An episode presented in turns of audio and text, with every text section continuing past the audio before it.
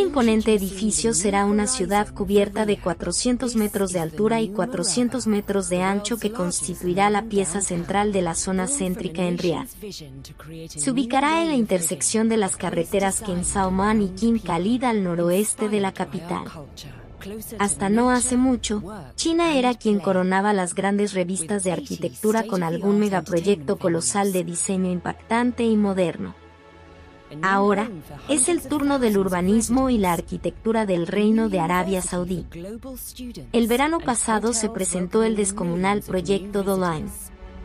Un complejo edificatorio de 170 kilómetros de largo, esa es la longitud oficial de la página del proyecto con todo lo que te puedas imaginar en el interior del recinto, y mucho más.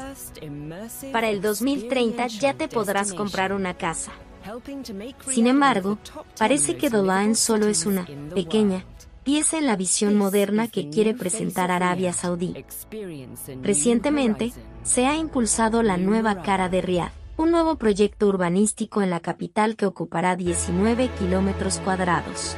El proyecto urbanístico Numuraba con un imponente edificio en su parte central. La nueva propuesta del Fondo de Inversión Pública de Arabia Saudí tendrá una pieza única y muy visible, el icónico rascacielos de New que quiere ser oficialmente el mayor centro moderno del mundo.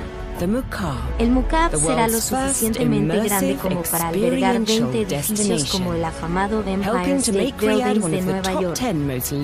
Informe hecho con la inteligencia artificial de MSC Marketing Strategy Consultores, consultoría y asesoría para la transformación digital empresarial, aliados del MINTIC.